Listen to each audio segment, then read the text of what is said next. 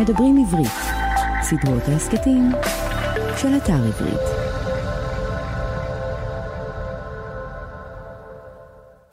שלום לכולכם, שלום לכולכן, אנחנו הכיפות והשועל, מדף של ספרים ורעיונות לסקרנים ולסקרניות.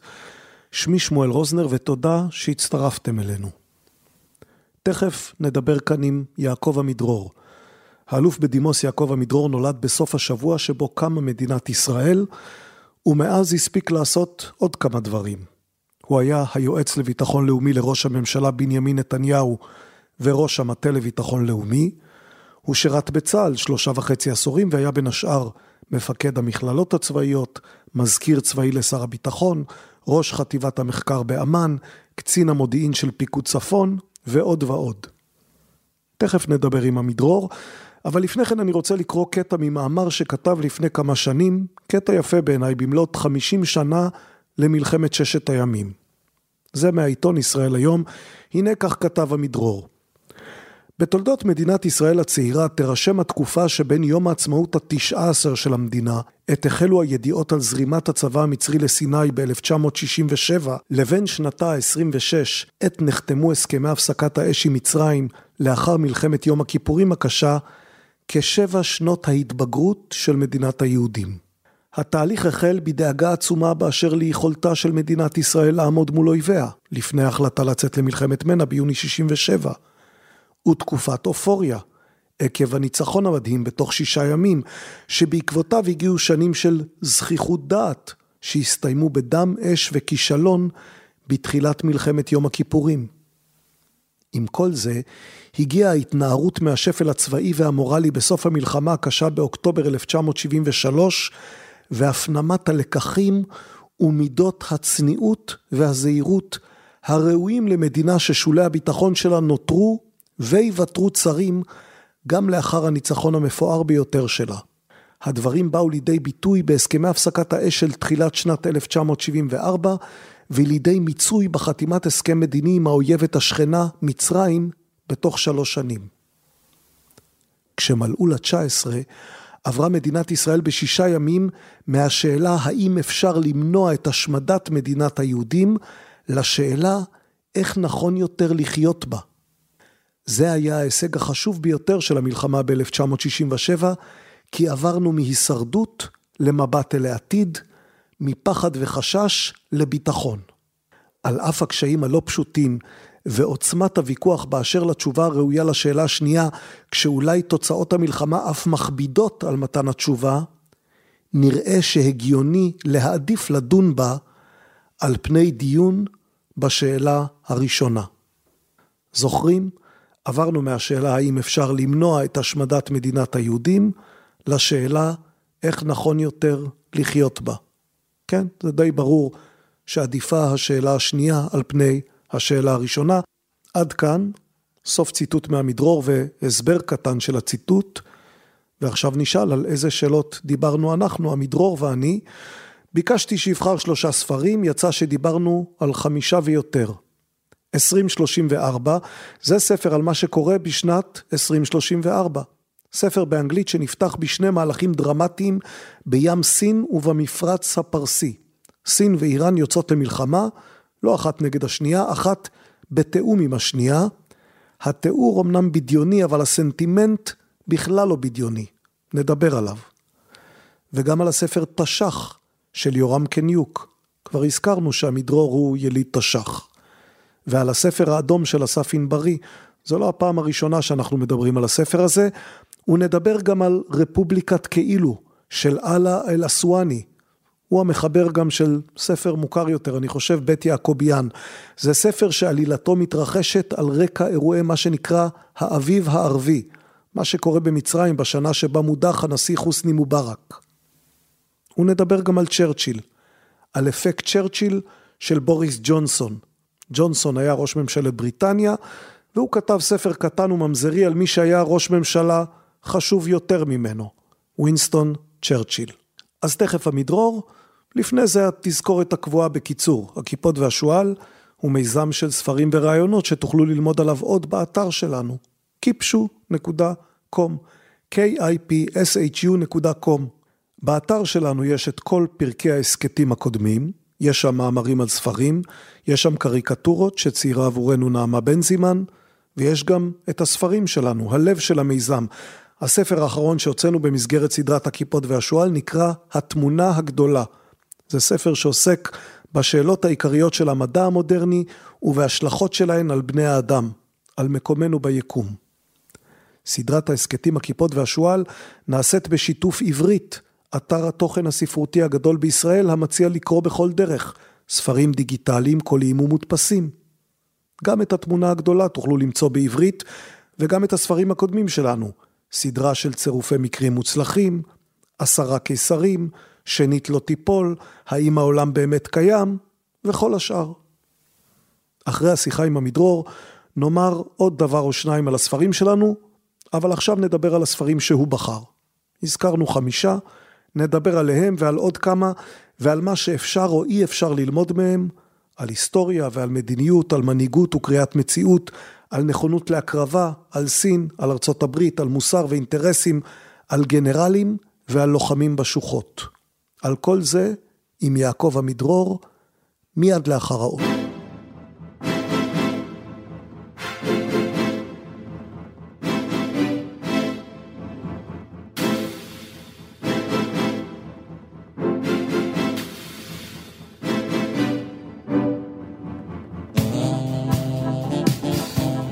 יעקב עמידרור, שלום. שלום וברכה.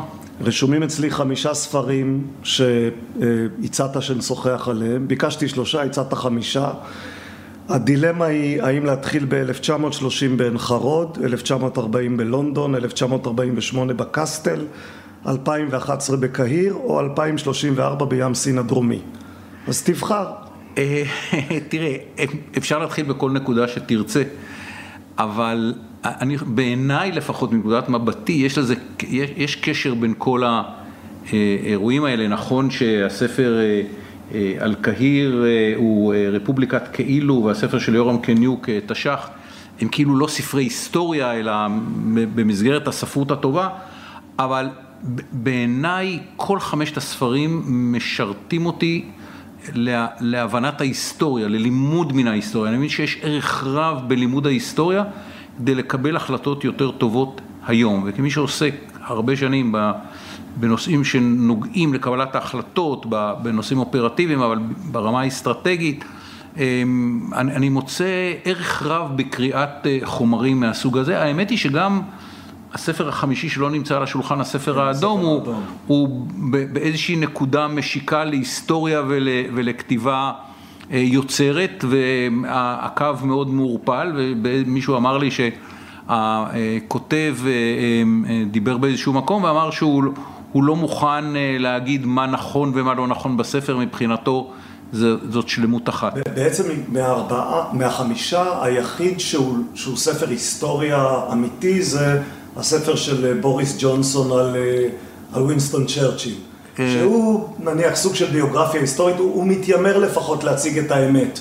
ארבעת האחרים הם כולם רומנים היסטוריים לצורך העניין. אני חושב שהספר של יורם קניוק הוא, הוא נגוע באמת מאוד, מאוד חזקה.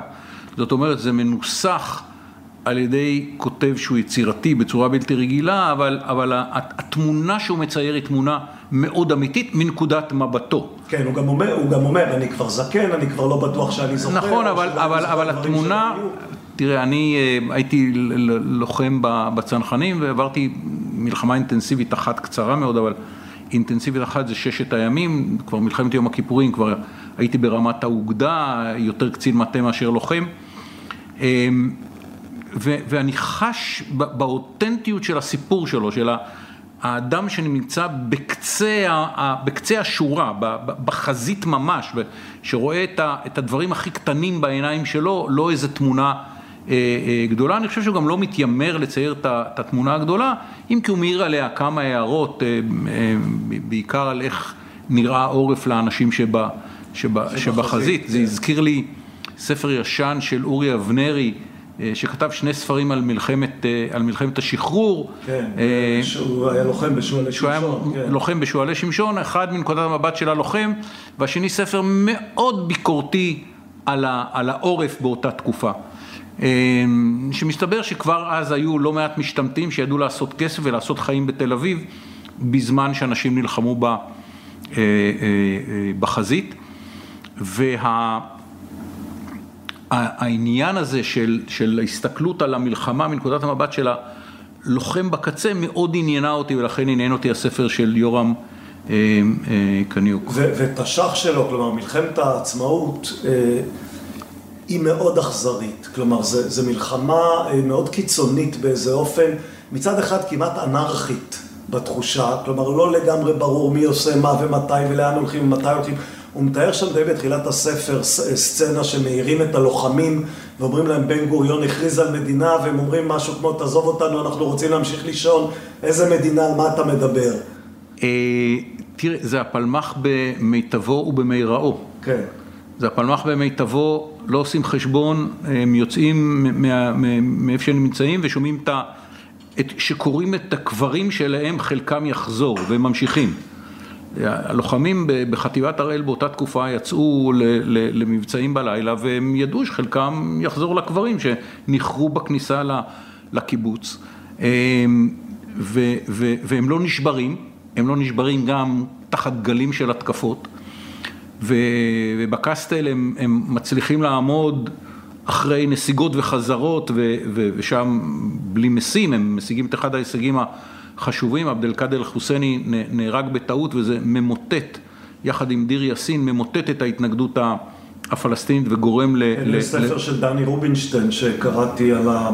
זה אנחנו או הם. אנחנו או הם, נכון. כן, ספר... שבעצם מתאר את ה... נכון, ספר מצוין, ספר מצוין, ש, שהסיסמה אנחנו או הם, שהיא של קאדר עבד אל-חוסייני, עבד אל-קאדר חוסייני שהיה כנראה אה, אולי המפקד הפלסטיני הכי רציני בכל האירוע הזה, בכל, בכל שנות המלחמה וקצת לפניהן, והמוות וה, שלו יחד עם, אה, עם דיר יאסין וההודעה, הבשורה על מותו מגיעה ל, ל, לערבים ב, ב, אה, בזמן שיש את הלוויות של אה, של דיר יאסין, זה, זה ממוטט את ההתנגדות הפלסטינית ו, ו, ואנחנו רואים את הפלמ"ח ב, ב, ב, בתקופה הירואית ביותר עם כל הבלגן שלו ועם כל הדברים הטובים שלו שבאמת בלעדיהם קשה מאוד היה ל, ל, ל, להילחם ולהצליח במלחמה הזאת אה, בלי הנכונות האינסופית של האנשים להקריב, אבל לאמירה שלך שמלחמה היא דבר אכזרי לא, ש-48 אולי הייתה אכזרית. אתה אומר, היית לוחם במלחמת ששת הימים, זה בכל זאת היה קצת אחרת. זה היה קצת אחרת כי זה היה טיפה יותר מסודר, לא הרבה דרך אגב, אחי שהיה שריונר בא לבקר אותי בגדוד 202 לפני המלחמה, והוא אמר, כזה ברדק, אתם יוצאים למלחמה, המאגים היו קשורים בחבלים לקנות, כי לא היו קנות מתאימות בזחלמים. אז הבלגן נמשך בצה"ל גם אחר כך, בחלק ניכר מהמקומות. בחלק מהמקומות עד היום, זה פחות ופחות, כי ככל שנכנסת טכנולוגיה, אז היכולת שלך ל, ל, לאלתר בלאגן היא יותר קטנה, אה, אבל עדיין קיים, ו, אה, ומלחמה היא אכזרית בכל מקום. זה, זה נכון שמלחמת השחרור הייתה יותר אינטנסיבית, והמוות היה בכמויות גדולות, אבל מלחמה היא אכזרית בכל מקום. מלחמת יום הכיפורים בקו הקדמי הייתה מלחמה אכזרית ביותר. אמ, מי שיקרא את, אה, את הספר על חטיבה 188, אמ, מבין שזה לא רק מלחמה אכזרית, אלא בסוף היא תלויה ביכולת של הלוחם הבודד, של, של צוות הטנק הבודד, לעמוד על מקומו ולדעת שיכול להיות שמפה אני לא חוזר, אבל מפה אני גם לא נסוג. וכשאתה אומר, אמרת לי בהתחלה, אתה, זה זה סוג הספרים שאתה אוהב, כי אפשר ללמוד ממנו משהו, משהו על משהו. אז, אז נניח ספר כמו תש"ח של יורם קניוק, אז איזה לקחים אנחנו לוקחים? תראה, זה אי אפשר מכל ספר לקחת איזה לקח ולעשות בסוף רשימת לקחים. כן.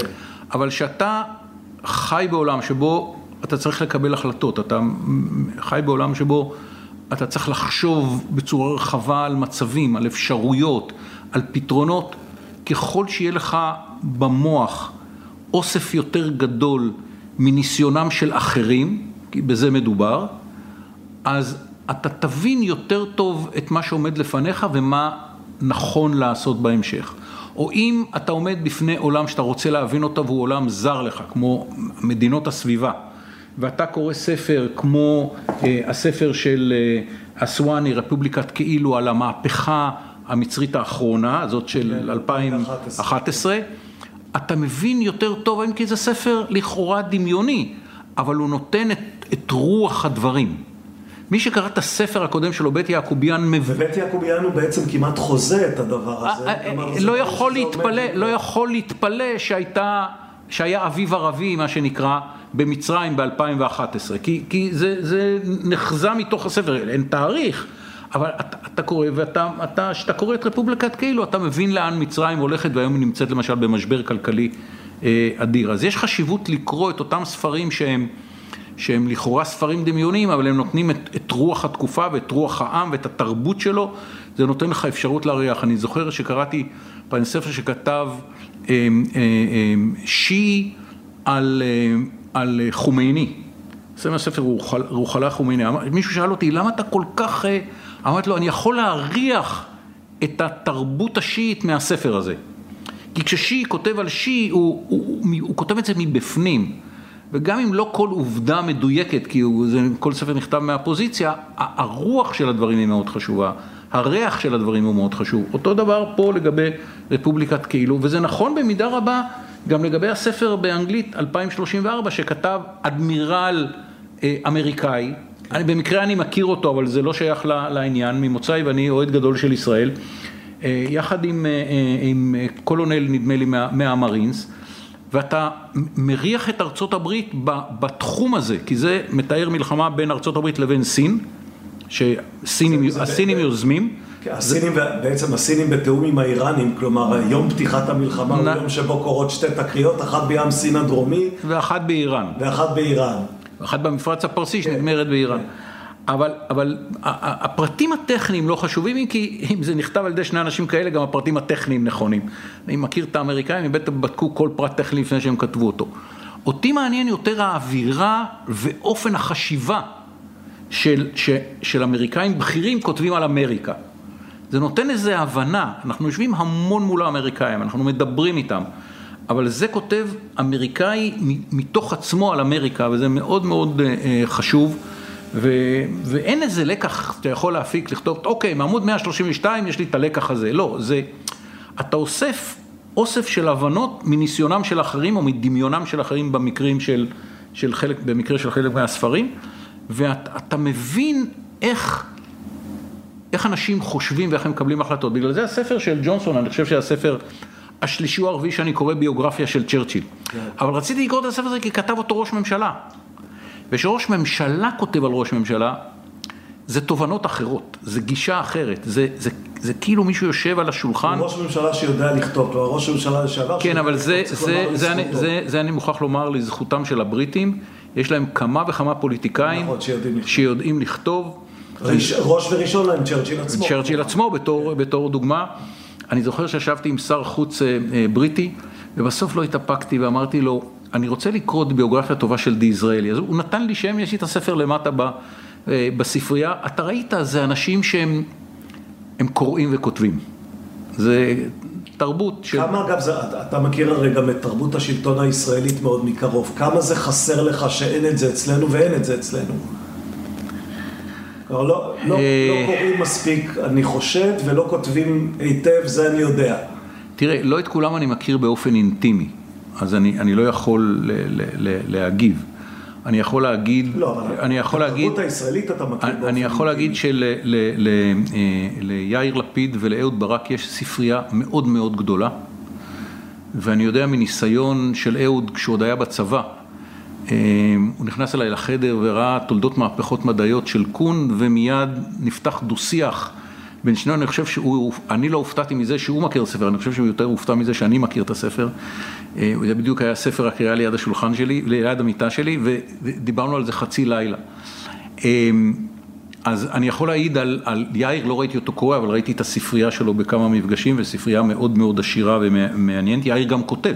כן, היטב. אה, כן. אה, אני יכול להעיד על, על אה, בנימין נתניהו, ראש הממשלה הנוכחי, שהוא קורא בלתי נלאה. אה, בשיא המתיחות הלא יודע מה, הפוליטית והלא יודע מה, נפגשנו לאיזשהו צורך, לאיזשהו עניין, והוא אמר לי, תגיד לי עמידור, כמה, נגד כמה דיוויזיות נלחם, נלחמו הרוסים ונגד כמה בנות הברית? התשובה היא בערך שני שליש שליש, כן. אם לא שלושת רבעי רבע, אבל שני שליש שליש. ועניתי לו את התשובה, ואמרתי לו, תגיד לי, אבל אתה, לפי העיתונים אתה עסוק בשישה דברים לפחות, אתה בבעיה פוליטית, אתה, ב, ב, אתה יש לך בעיות בבית המשפט, אתה, אה, יש בעיות עם האמריקאים, יש בעיות עם... מה, למה אתה עסוק בשאלה? מאיפה נולדה השאלה? הוא אומר לי, אני בדיוק עכשיו באמצע ספר על ועידת ילטה, ורציתי להבין למה סטלין הרגיש כל כך חזק כשהוא דיבר עם המנהיגים המערביים. ואני יכול להעיד, הוא קורא בלתי נלאה.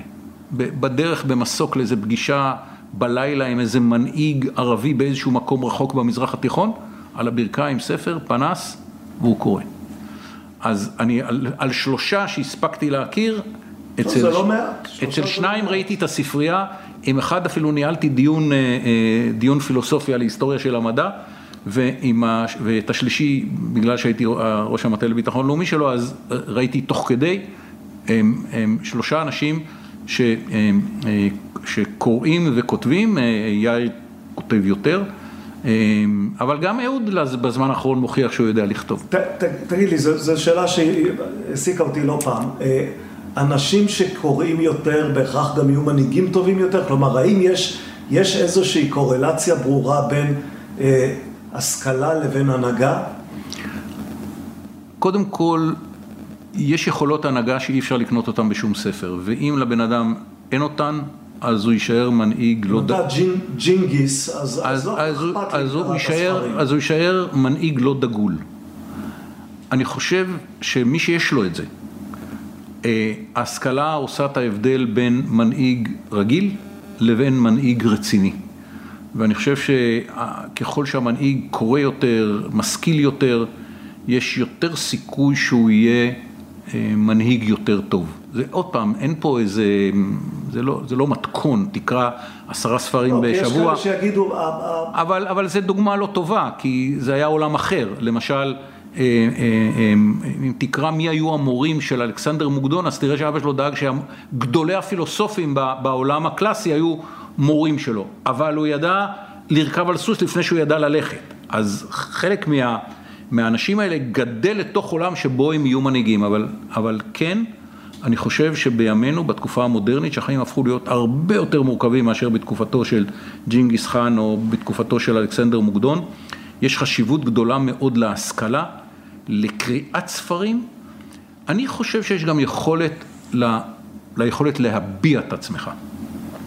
ואני חושב ששלושת האנשים ש, ש, שהכרתי, ש, שתיארתי, יש להם גם יכולת להביע את עצמם, או בכתב או בעל פה, כל אחד לפי יתרונותיו. ואני חושב שזה אה, דבר שהוא מאוד חשוב למנהיג, ושאתה מתבטא על בסיס של השכלה רחבה, זה ניכר מיד בדרך, בדרך שבה אתה מתבטא. כלומר, אתה, אתה חושב שכאשר מנהיג יש לו יכולת רטורית גבוהה, זה טוב לו משום שזה קל לו יותר לגייס את ההמונים, או משום שהוא גם יודע אה, להסביר את הרעיונות שלו, לממשלה שלו בצורה... שני הדברים, אתה בסוף נמצא כמנהיג, אם יורשה לי להעיר כמי שהיה לידם כן. אה, תקופה ארוכה, אה, אה, אתה צריך, ל... גם, גם דיקטטורים לא יכולים לעבוד באיזה חלל שבו יש סביבם כלום. הם צריכים לגייס לטובתם את האנשים שסביבם, אצלנו זה עוד יותר מורכב כי זו ממשלה קואליציונית, אז זה עוד יותר מורכב. ויש חשיבות לאופן שבו אתה מסביר את הרעיונות שלך, את הרצונות שלך, את התוכניות שלך. בוודאי שכאשר אתה צריך לגייס את העם מאחוריך, בין אם זה לקראת בחירות ובין אם זה אחרי הבחירות. מנהיג לא יכול לעבוד בחלל ריק.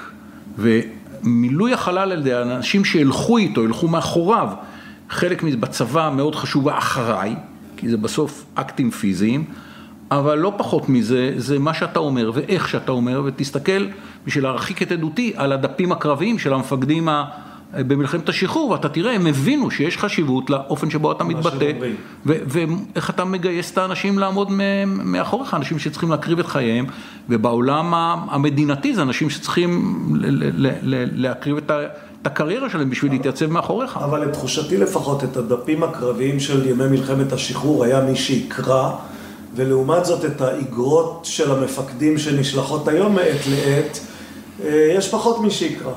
אה, אני חושב שזה עניין יותר של מידיום מאשר של הבנה.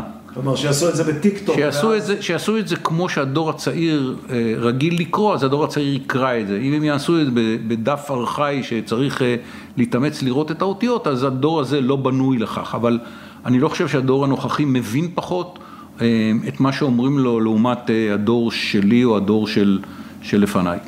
הזכרנו קודם, או אני הזכרתי קודם, שארבעה מתוך חמשת הספרים שבחרת הם בעצם אה, פרוזה, פרוזה היסטורית. דמיון היסטורי, כן. פרוזה היסטורית. הייתי לפני כמה חודשים בשיחה דומה אצל פרופסור אניטה שפירא, וגם היא בחרה לדבר קצת על הספר האדום של, של אסף ענברי, ושאלתי אותה, אז מה מנצח, הפרוזה או ההיסטוריה? היא כתבה הרי נניח ביוגרפיה נכון, של... מעולה. בשני דרכים של ברל כצנלסון. מעולה. שהוא דמות לא מרכזית, אבל מופיע גם בספר של ענברי, ואמרתי לה, אז, אז, אז איך יזכרו את ברל בסוף, לפי, ה, לפי הספרות או לפי ההיסטוריה? והיא אמרה, חד משמעית, הספרות תנצח. כן, הספרות אולי תנצח, אבל, אבל כל מי שיותר, איך נקרא לזה, יותר מעמיק, וירצה להבין את ברל, ואני לא מסכים איתך שהוא דמות צדדית, לדעתי, לא, ב- בס- בספר של בספר של ענברי, דמות דמות צדדית, יחסית, נכון. כן. אה, אוקיי, אז הבנו את עצמנו, כי בעיניי הוא לא דמות לא, צדדית. הוא לא דמות צדדית, הוא לא דמות צדדית. והספר האדום הוא נכון. תפקידו קטן. נכון. ההיסטוריה תנצח, ההיסטוריה הדמיונית תנצח בפופולריות, אבל כל מי שירצה להעמיק ולהבין את, לעומק, אז יצטרך לחזור גם ל, ל, ללימוד ההיסטוריה האמיתית, ויוכל אחרי זה ל- להסתכל וללמוד משני הדברים. אני חושב שהגדולה של, של ענברי, שהוא הוא נתן את רוח התקופה. אה, ו... גם אליו אגב היו טענות, דן מירון כתב איזה מסה מאוד כי- תוקפנית כלפיו, כי- שהוא עוסק מדי, יותר מדי ברכילות ופחות מדי אה, ב- בהיסטוריה כן, אמיתית, זה- ונחום ברנע לא כל כך אהב את הספר. אה, נחום ברנע לא אהב את זה מהפוזיציה, ו- ודן מירון כי הוא, הוא איש רציני והוא חושב שרק דברים רציניים הם רציניים, זה לא נכון, גם דמיון הוא רציני. אה, אה, וגם רכילות, כלומר גם לרכילות יש איזה ממד אם, ש... אם, היא, אם היא לא הופכת להיות אה, בוטה מדי ומפריעה להבין את, ה, את, ה, את המציאות באיזושהי צורה, היא, המציאות, הרכילות היא חלק מהחיים. איש, איש מודיעין צריך להתעניין ברכילות של הצד השני. ללא, ללא ספק, כי לפעמים זה גורם רב חשיבות ב...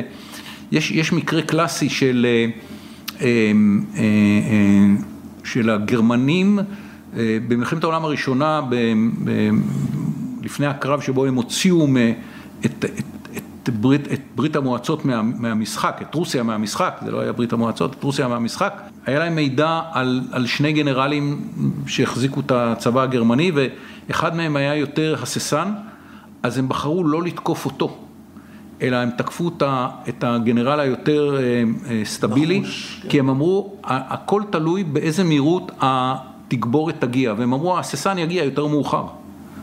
זאת אומרת, יש פה, זה רכילות, זה לא איזה משהו, לא, זה, לפעמים זה נותן איזה הבנה יותר עמוקה של, ה, אה, של המציאות. אז לפני, זה הסיפור, האגדה על קרב טננברג, נגיד ככה, על הקרב הזה יש הרבה אגדות. כן. אז אחת מהן זה שהגרמנים בחרו לתקוף את ה... אה, להשאיר בעתודה ולתלות את היכולת הגרמנית, אה, לעצור אותם בעתודה שמפקדה יותר הססני. עכשיו, אם זה נכון, זה רכילות. זה לא איזה מידע מודיעיני אה, על כוונות האויב, רצונות האויב, אבל זה, לפעמים זה דבר חשוב. ו- וכשאתה קורא את, את בית יעקוביאן או את, או את הספר הטרי יותר, אז מה אתה למד מהם על מצרים, לא של היום, של מחרתיים? אתה למד שמצרים, אה,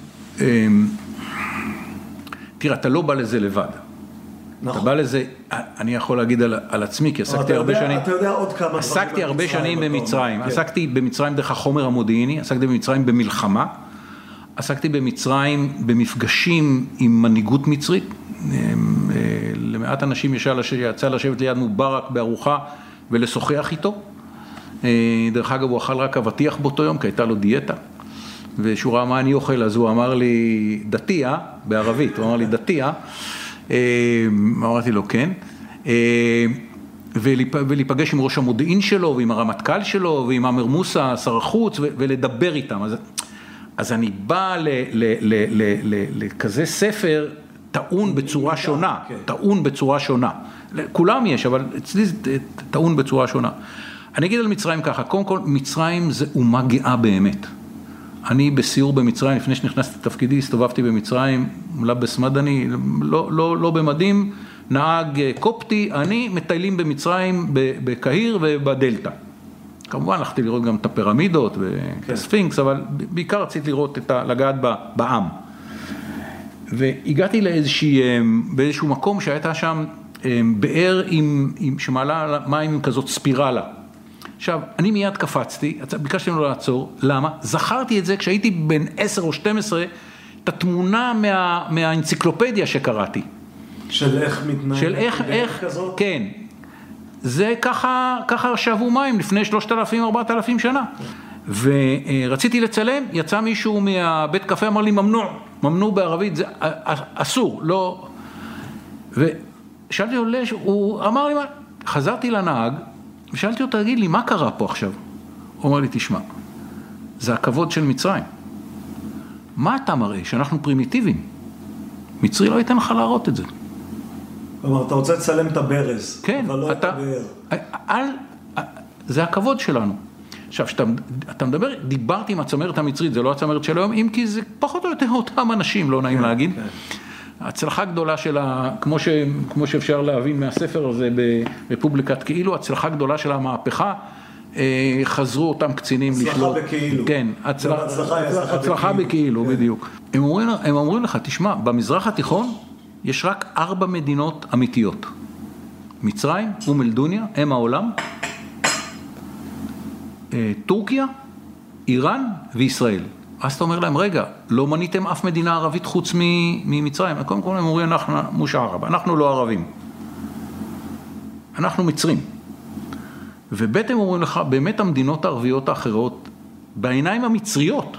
הן יצירות קולוניאליות. לא, משפחות עם דגלים. זה הביטוי שהוא אמר.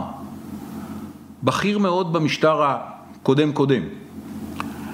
זו הסתכלות מצרית מאוד גאוותנית. מצרים היא אמיתית, היא מדינה, היא תרבות, היא היסטוריה. מי זה כל אלה? ו- וככל שאתה מזהה זה דבר שהוא, זה של ההנהגה או ש-80 מיליון מצרים זה מה שהם חושבים? אני לא יודע 80 מיליון מצרים, אבל למצרי, כמו שראיתי מהיושב בית קפה הזה שאין לו שום דבר, כלום. לא, אולי טלוויזיה בבית קפה זה מקור הידע שלו. אה, בערות במצרים היא מאוד מאוד רחבה. אה, יש לו גאווה. ואיך ישראל? דרך אגב, יש לו, יש לו, אתם מדינה רצינית. אתם מדינה רצינית. העולם הערבי מבין שאנחנו מדינה רצינית. אנחנו תראה, לא תמיד, אנחנו הסכמי, לא תמיד משוכנעים שאנחנו מדינה רצינית. הסכמי אברהם, אני על ההערה הזאת, אני לא רוצה לענות, כי היא לא מופיעה בשום אחד מהחמשת הספרים שעליהם אנחנו רוצים כן, לדבר. אה, אה, הסכמי אברהם לא באו מהאוויר הריק, הם באו מתוך הבנה עמוקה בעולם הערבי שישראל היא מדינה רצינית. יש הבדל בין להבין שהיא מדינה רצינית לבין לקיים איתה יחסים, לעשות נורמליזציה, כי יחסים יש גם עם מצרים וירדן, אבל אין נורמליזציה. כן. עם מדינות המפרץ יש נורמליזציה, זה עולם אחר. זה תפיסת עולם אחרת של היחסים לא, עם ישראל. אני, אם אני אתה ש... קורא את בית יעקוביאן, אתה מבין למה למצרים קשה. המצרים קשה להם. תראה, אני, זוכר פגישה עם מר פרס, שיצא, זיכרונו לברכה, שיצא לוועידה כלכלית באמ"ן. ואמרתי לו, אני הייתי רח"ט מחקר, אמרתי לו, אדוני יחזור עם אפס תוצאות. אז הוא אומר לי, למה אתה פסימי? אמרתי לו, כי מה אדוני מנסה לומר לערבים? אתם יושבים על רכבת ישנה עם קטר עלוב שלא יוביל אתכם לשום מקום. תעלו על הרכבת שלנו, עקרונות חדשים וניקח אתכם לעבר ה horizon של המאה ה-21. ואני אומר לאדוני, אף ערבי לא רוצה להחליף את הרכבת שלו ברכבת ישראלית, והראשונים אמרתי לו, יהיו המצרים, הם לא מוכנים לעלות לרכבת שהיא רכבת ערבית, אבל הקטר שלה הוא, הוא ישראלי. והוא חזר עם אפס הצלחות. ולימים, כשראיתי מפקד המכללות, הרבה שנים אחרי זה, אני מדבר, אני הייתי ערכת מחקר אה, רלוונטי לאירועים האלה, נגיד ב-93, אולי 94, אני מדבר איתך על 2002. אוקיי. 2001-2002, אה, פרס נפגש איתי ואמר לי שני דברים, אחד אני לא אזכיר, הוא נוגע להסכמי אוסלו, והדבר השני הוא אמר לי, בנושא מצרים אתה צדקת, אי אפשר לסמוך עליהם. מה זה אי אפשר לסמוך עליהם? הם לא יעלו לרכבת שהקטר ישראלי. בהסכם עם מדינות, אה, הסכמי אברהם, התפיסה היא אחרת. אנחנו מוכנים ליחסי נורמליזציה עם הישראלים, ולכן אנחנו נראה תיירות אחרת והשקעות אחרות וכלכלה אחרת ומוכנות יותר לביקורים ישראלים, הן לא מדינות שמתיירות בעולם, אבל גם ביקורים בישראל. וזה משום שהן לא מדינות אמיתיות כמו מצרים, או שזה משום שאין להן גבול עם ישראל ולכן ה...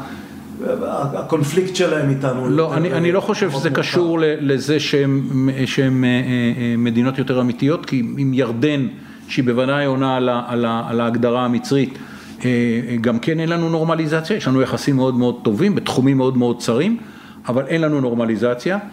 זה נובע יותר מחופש הפעולה של המנהיגות לקבל החלטות, גם אם העם לא מאוד אוהב אותן. ובמצרים לא נעשתה עבודת שורש אמיתית לדחוק החוצה את האנטישמיות שה, שהמידיה המצרית מפתחת, והיום כל מי שישתף פעולה, ארגון אה, עורכי הדין יחרים אותו, ארגון הסופרים לא ייתן לו לכתוב וכיוצא בזה. וזה זה דבר שהוא בר תקנה בחמישים שנים הקרובות? רק בטווח ארוך. אם המנהיגות תחליט שזה דבר שהיא לוקחת על עצמה, והיא מזיזה את דעת הקהל לאט לאט בכיוון שבו... אבל אנחנו מדברים על לאט לאט, כלומר אנחנו מדברים על תהליך של עשרות שנים. נכון, נכון.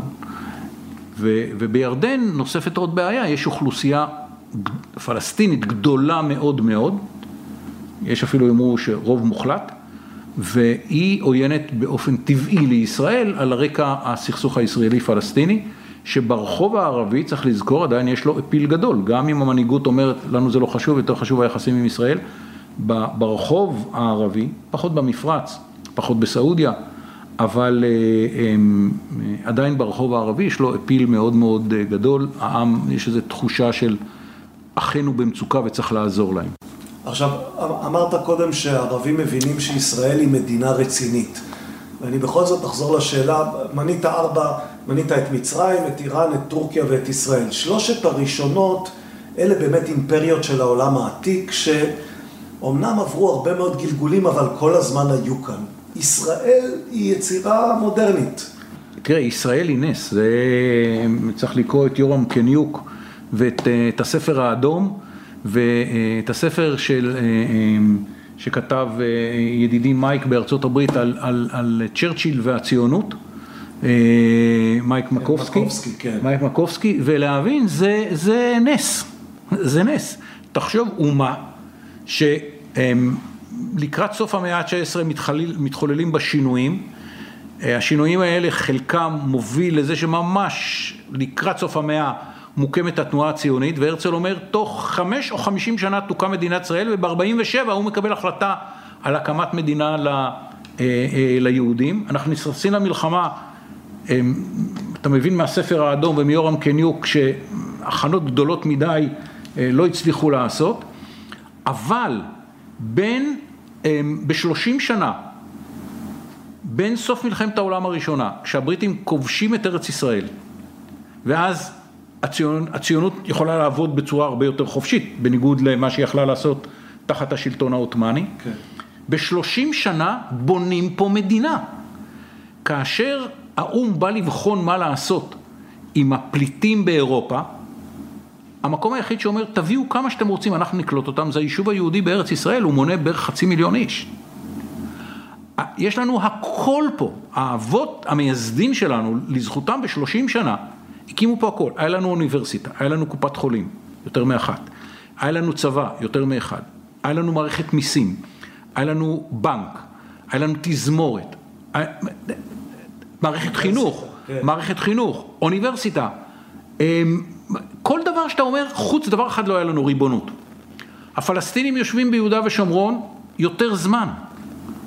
ערפאת נכנס נגיד 95, אנחנו 22, 20 ו, 27 שנה. מה הם בנו? כלום. ויש להם יותר חופש פעולה מאשר היה לנו תחת האנגלים. אז צבא אנחנו לא נותנים להם, אבל כל השאר, תבנו.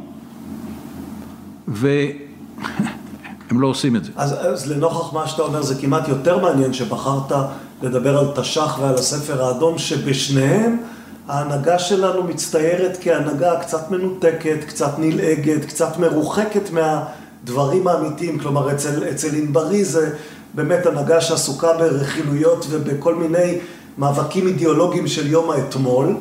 ואצל קניוק זה הנהגה שהלוחמים הלוחמים בשוחות והנהגה יושבת אי שם ועוסקת בדיפלומטיה גבוהה שמי בכלל מבין מה, מה המשמעות שלה. טוב, אני אגיד לזה שלוש הערות. אחת, זה שהחיילים לא מבינים דיפלומטיה גבוהה זה טבעי, לפעמים אפילו זה טוב, והשאלה מה רמת הדיפלומטיה הגבוהה.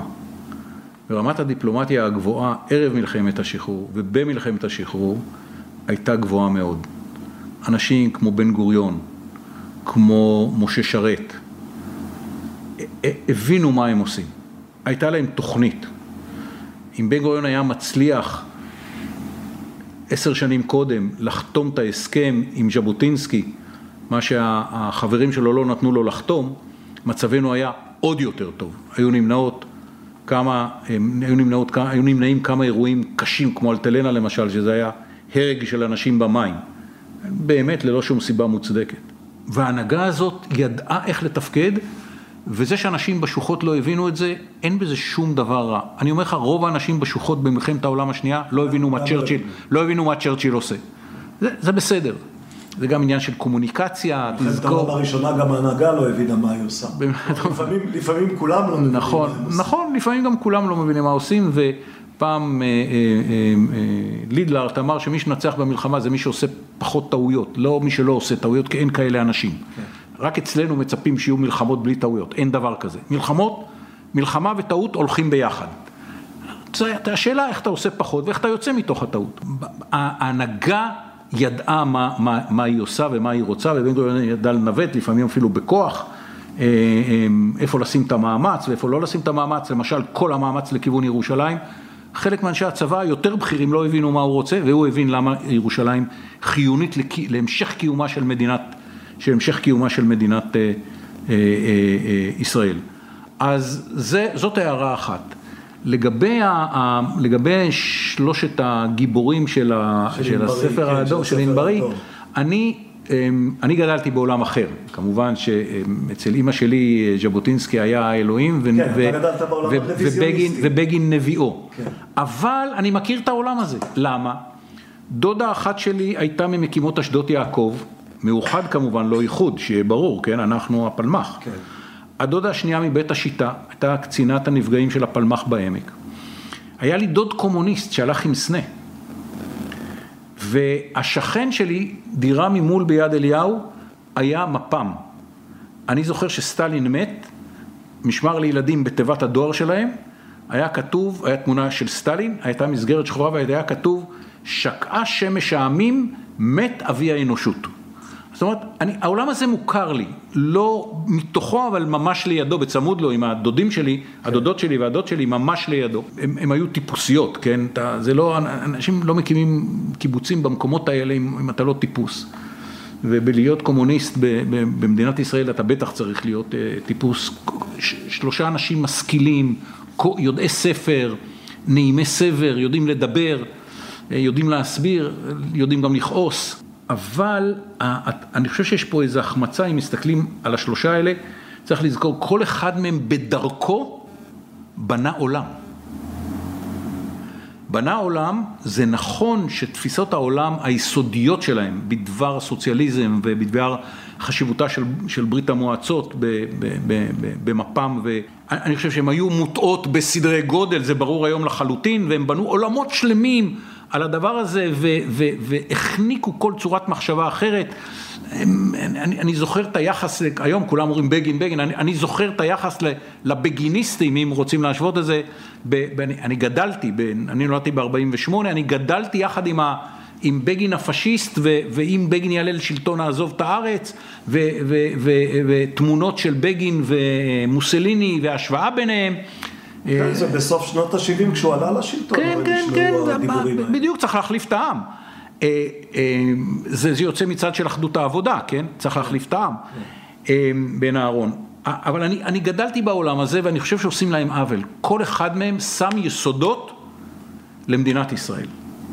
זה נכון יותר ל, ל, ל, ל, לאחדות העבודה ולמפ"ם, שפשוט בנו, בפועל השאירו רצף של התיישבות, של התיישבות שבלעדיה מדינת ישראל הייתה בוודאי נראית אחרת, אבל זה נראה, זה נכון אפילו לגבי סנה בתקופה שבה הוא תפקד בתור ראש המטה הארצי, אמנם בן גוריון לא נתן לו יותר מדי להשתולל, אבל בכל זאת שם יסודות לביטחון הישראלי.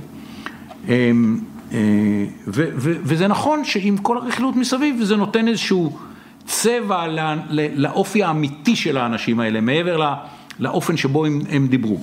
הייתה לי על זה שיחה עם חבר אמ, שלא גדל בה כמוני.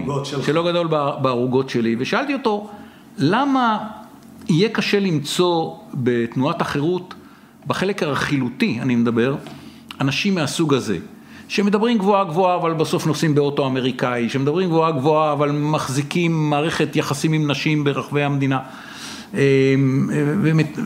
ומדברים גבוהה גבוהה אבל יודעים לנסוע לחו"ל, לחזור מחו"ל.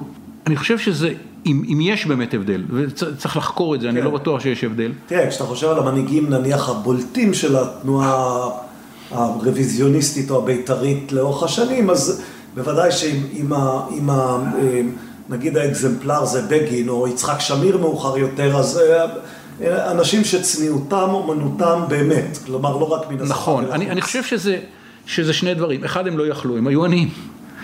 והדבר השני שהוא לא פחות חשוב, החינוך ברוח בית"ר הייתה בה מחויבות אישית אמיתית. אתה לא יכולת לדבר על הדר בית"רי ולהתנהג כמו, כמו זה שלא עונה על- על הקריטריונים הבסיסיים. זה, זה היה מקיא אותך מתוך הקבוצה. אז הצירוף של שני הדברים האלה, שגם לא היה פוטנציאל גדול כי הם היו עניים, וגם כי הייתה איזה אמת חזקה בתפיסת, אה, אה, בתפיסת ההדר הבית"רי, ביחד זה יצר אנשים מהסוג, ושני שני האנשים האלה הם דוגמה מאוד מאוד טובה לכך, אבל אני יכול להעיד מהסביבה שסביב אה, האימא שלי והחברות והחברים שלהם, שזה לא היה רק, רק שם, זה היה מעבר לזה. אמ, אני בטוח שימצאו מנוולים גם פה וגם פה, זה, זה ברור, בכל חברה אנושית יש, אבל... ואין לך הרגשה שכמו כמו שהסוציאליסטים או הקומוניסטים הלכו ודעכו עם השנים עד שכמעט נעלמו, גם אנשי ההדר הבית"רי קורא להם תהליך דומה?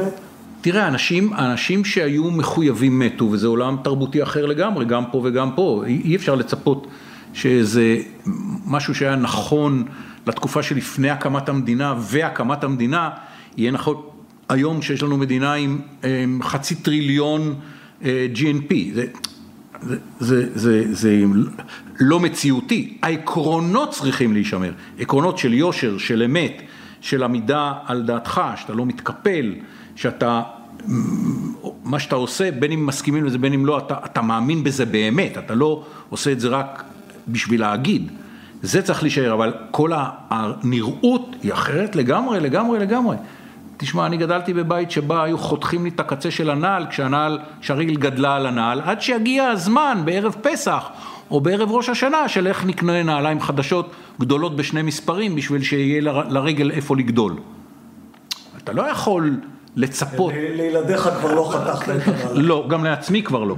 אבל, אבל אתה לא יכול להעתיק את זה לתקופה אחרת לגמרי מבחינה כלכלית, מבחינה תרבותית, מבחינת ההסתכלות על העולם. תראה, אפילו קבוצות סגורות כמו החרדים, לא נראים היום כמו שהם נראו בשנות החמישים. הבעיה היא איך על אף השינוי הגדול, אתה מצליח לשמר את עקרונות היסוד. חלק מזה, זה שאתה קורא על העבר ואתה מבין מה היו עקרונות היסוד. ואני מצפה שגם היום, אם יש פקודת הסתערות, אנשים יקומו, אף על פי שיכול להיות שחלק מהם יחזור. הם לא יחזרו כמו הפלמ"ח לקברים שהתחילו לחפור אותם בתחילת הלילה וקברו בסוף הלילה ולא נודע כבעל קרבם, אף אחד בחלק מהמקומות לא ידעו את מי קברו. כן.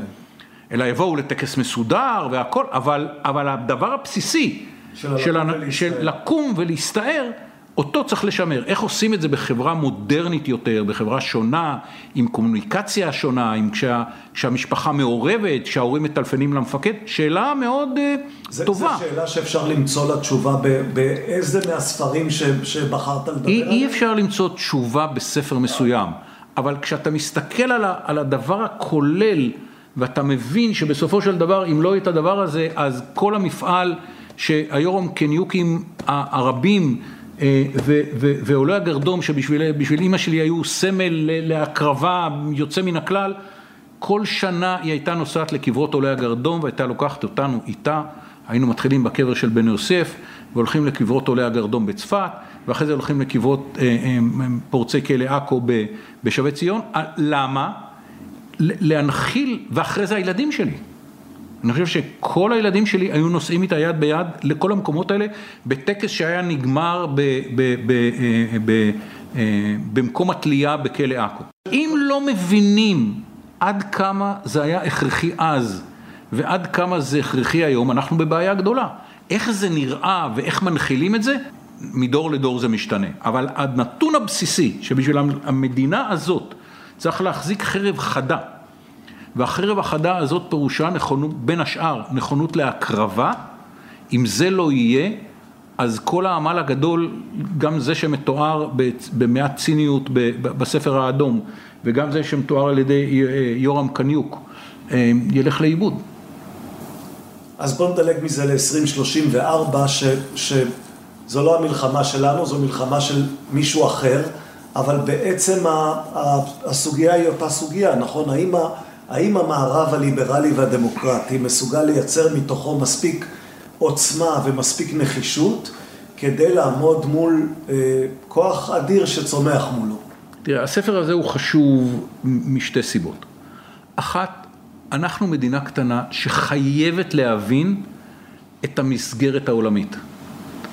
ואני יכול להגיד לך שעד הקורונה אני חושב שהייתי כל חצי שנה בסין, ולפחות שלוש פעמים בשנה בוושינגטון. ונפגשתי עם, עם, עם, עם אנשים שהם לשעברים ואנשי מחקר ב, באירופה. אני חושב שבשלושה חודשים האחרונים פגשתי 150-200 כל מיני אנשים שהגיעו מאירופה ו- ו- וכיוצא בזה.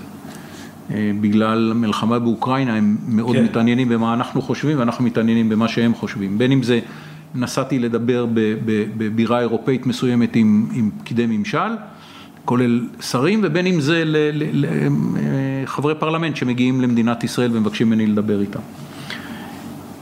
אנחנו צריכים להבין את המסגרת הכללית, ו, וחשוב מאוד לקרוא ספר כזה שאומר ככה הצמרת האמריקאית רואה את הסצנריו הכי גרוע בינה לבין סין. למה? ש, שזה, רק אני אומר למי שלא קרא את הספר, שזה. שזה לא- מלחמה עולמית, ש...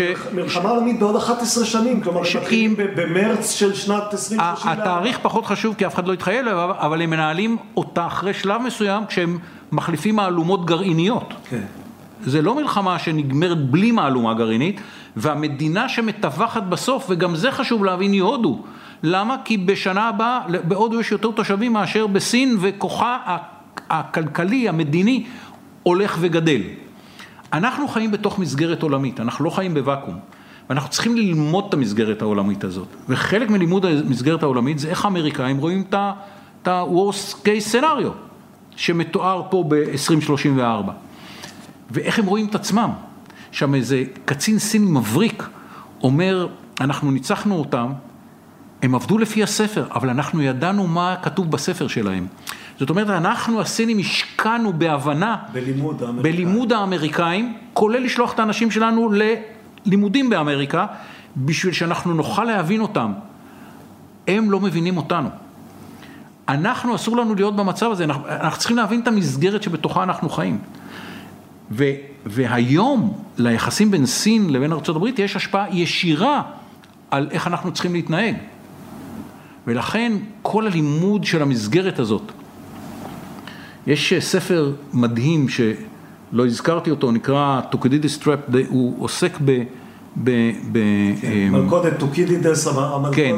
בעצם, בעצם תחזית שכתב ש... אותה, שכתב אותה אדם חכם מאוד היה, אמ, אמ, אמ, זכיתי ל- ל- ל- להכיר אותו בעבודתו, היה, עמד בראש ה-Kennedy School בהרווארד, והוא הוא, הוא מתאר נדמה לי 16 מקרים שבהם יש מעצמה ומולו עולה מעצמה מעצמה אחרת, כן. מעצמה אחרת, ב-12 מקרים זה נגמר במלחמה. בטוב, כן. אנחנו צריכים לשאול את עצמנו, חבר'ה, זה העולם שבו אנחנו חיים, זה בדיוק תמונת העולם שבו אנחנו חיים. גרם אליסון הלך למסקנה שצריך ללכת לקראת הסינים. אני לא, אני לא נכנס למסקנה כי היא, כל אחד יסיק אותה לעצמו, אבל ללמוד מההיסטוריה, הניתוח, ההיסטורי שלו בעצם, נכון, תדעו לכם ל- לשם זה מוליך. ללמוד מההיסטוריה ולהבין לאן זה יכול להיות ולשאול, ואז לשאול, רגע, מה זה אומר למדינת ישראל? ואנחנו לא יכולים להימנט מהשאלות האלה. ברמה האסטרטגית, אתה לא יכול להס- להסתכל רק על הכאן ועכשיו. אתה חייב להסתכל על המסגרת הכללית, אתה חייב להסתכל על העתיד. בהחלטות אסטרטגיות, החלטות שתקבל היום, יכול להיות שהמימוש שלהם הוא רק בעוד 15 שנה. גם בדברים טכניים. אגב, בעניין הזה אתה לא חי לפעמים בתחושה, שוב, אני שואל אותך בעצם, זה, זה אובזרבציה על החברה הישראלית. בגלל שאנחנו כל כך עסוקים בהישרדות היומיומית שלנו, לפחות בשנות המדינה הראשונות הרבות, היינו כל כך עסוקים בהישרדות הבסיסית, נעשינו פרובינציאליים, כלומר אנחנו לא מסתכלים מספיק על העולם? אני יכול להגיד שזה, עוד פעם, אני, אני לא מכיר את כל הצמרות במדינת ישראל. את אה, רבין זיכרונו לברכה הכרתי מזווית מאוד צרה של אה, רח"ט מחקר. אני לא, לא הייתי מעורב בכלל בתהליך קבלת ההחלטות הפוליטיות שלו. אה, אוסלו נפל עליי בתור הפתעה. גם על ראש אמ"ן, הפתעה מוחלטת. גם על רבין הוא נפל במידה מסוימת. כי אני לא רוצה להיכנס לזה, זה סיפור, זה סיפור אחר, יש הרצאה גדולה שלי, מי שיחפש ביוטיוב מה אני חושב על הסכמי אוסלו. טעות קולוסלית. אבל, אבל כן ראיתי חלק מה, מהצמרות שלאחר, שלאחר מכן ייבדלו לחיים ארוכים.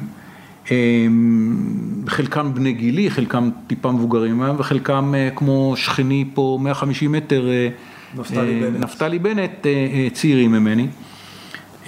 ואני יכול לומר שאצל, שאצל שלושה מארבעתם שאני, כן יצא לי להתדיין איתם על הנושאים האלה, הם, הם, הם לא פרובינציאליים. הם, הם רואים מעבר ל- לכאן ולעכשיו. וזה בוודאי, בוודאי אבל- נכון, אבל זה בוודאי, בוודאי נכון אצל מר נתניהו. כן, אבל האם המערכת שלנו לא מייצרת סוג של אנרגיה שהיא אנרגיה פרובינציאלית? כלומר, קשה מאוד למערכת. אז אני, אני, אני אתן לך, אה, אני משתמש בזה בהרצאות, משל. אני אומר, תראו, עומדות שתי, אמ, שתי ספינות בצידו של נהר ענק. לא, אני לא מדבר על הירקון, אני, או, על הקריק הזה שנקרא נהר ששמו ירדן. נהר סיני כן. אני מדבר על איזה נהר כזה, איזה מיסיסיפי כזה. כן. איזה ינגצה כזה שאת קצהו רואים בקושי. אחת זה ספינה רצינית, גדולה, עם שלושה מנועים, ו... והשנייה זה הם, הם, ספינת חתירה כזאת אה, אה, חזקה מאוד, מאוד נוקשה, אבל קטנה. שתיהן מגדירות לעצמן לאן הן רוצות להגיע. והן רואות באופק הרחוק איזה סילואטה של המקום שאליו הן רוצות להגיע. הספינה הגדולה, נכנס הקברניט, מכוון, אומרים, אומר מנועים מלא קדימה, ואם בערך יהיה מערבולת, יהיה איזה שנסלע, הספינה תתגבר. תיתן מכה, תזיז את הסלע, את המערבולת היא לא תרגיש, היא תגיע. אנחנו לא ספינה כזאת, אנחנו קנו. חזק, יודע להגיע, כבר אלפי שנים חוצה את הנהר. אבל אנחנו מאתרים מערבולת, אנחנו צריכים לקחת ימינה חזק בשביל לא להתקרב לשוליה. ואם יש סלע, אנחנו מתרחקים ממנו, כי סביבו זה סביבה לא בטוחה בשבילנו. לכן אנחנו מסתכלים אחרת על הסילואטה הזאת. כי אנחנו כל הזמן נעים שמאלה וימינה מול הבעיות של עכשיו, כי אם לא נתייחס לבעיה באמצע הנהר, לא נגיע לסופו. ולכן אנחנו צריכים להסתכל לכל בעיה בנהר כבעיה קיומית, כי אם לא נחצה אותה, לא נגיע לסוף. אבל גם כשאנחנו מסתכלים על, הכאן ועכשיו, אסור לנו להסיר את הראש. ולומר, נכון, סטינו, אבל שם הסילואטה, לשם אנחנו רוצים להגיע. ואם אתה מצליח לשמר בתהליך קבלת ההחלטות שלך, וזה לא פשוט, זה מורכב מאוד. כן.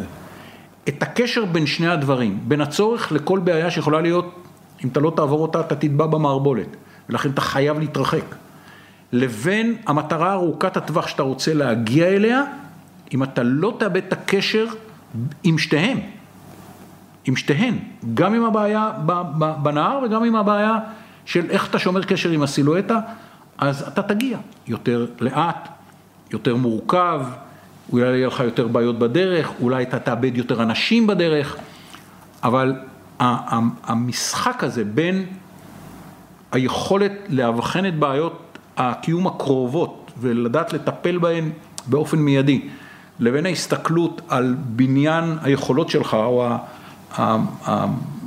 העתיד שלך, שהוא רחוק ואתה לא מאבד איתו את הקשר, זה ה... וזה בהנחה שמדינת ישראל זוכרת שהיא קנו ולא נושאת מטוסים. כל מי שלא מבין את זה, אה, באירוע הראשון יבין את זה. אנחנו קנו. המציאות תזכיר לנו שאנחנו... המציאות תזכיר. אנחנו קנו, חזק מאוד, אמרתי, כבר אלפי שנים חוצה את הנהר הזה. אבל הוא, הוא כל פעם שהוא לא נזהר, אז, היה צריך, אז הוא, הוא חטף.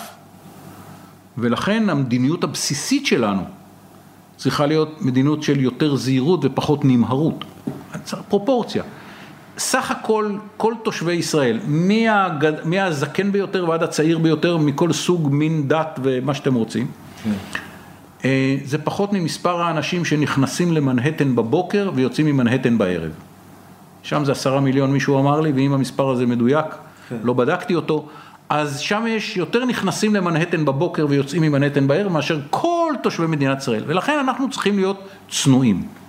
אנחנו מדינה קטנה, אנחנו באסימטריה בסיסית מול הסביבה שלנו, ומי שלא הבין את זה, יכול לראות את זה ב, ב, ב, בספר של, של אה, יורם קניוק. קניוק. כן. כן.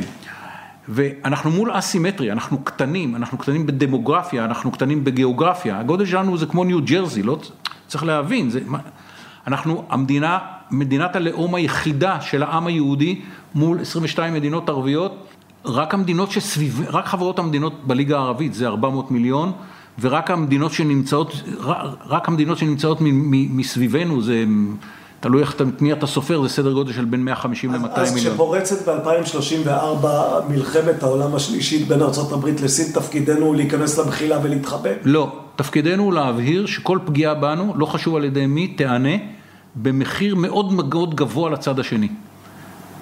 ובמקומות מסוימים, לא רק שהיא תיהנה במחיר גבוה, אלא הצד השני יחטוף כך שלאחר המלחמה הוא לא ידע מה לעשות ולא תהיה לו אה, תקומה צבאית, אני לא מדבר על להשמיד מדינות, לא תהיה לו תקומה צבאית.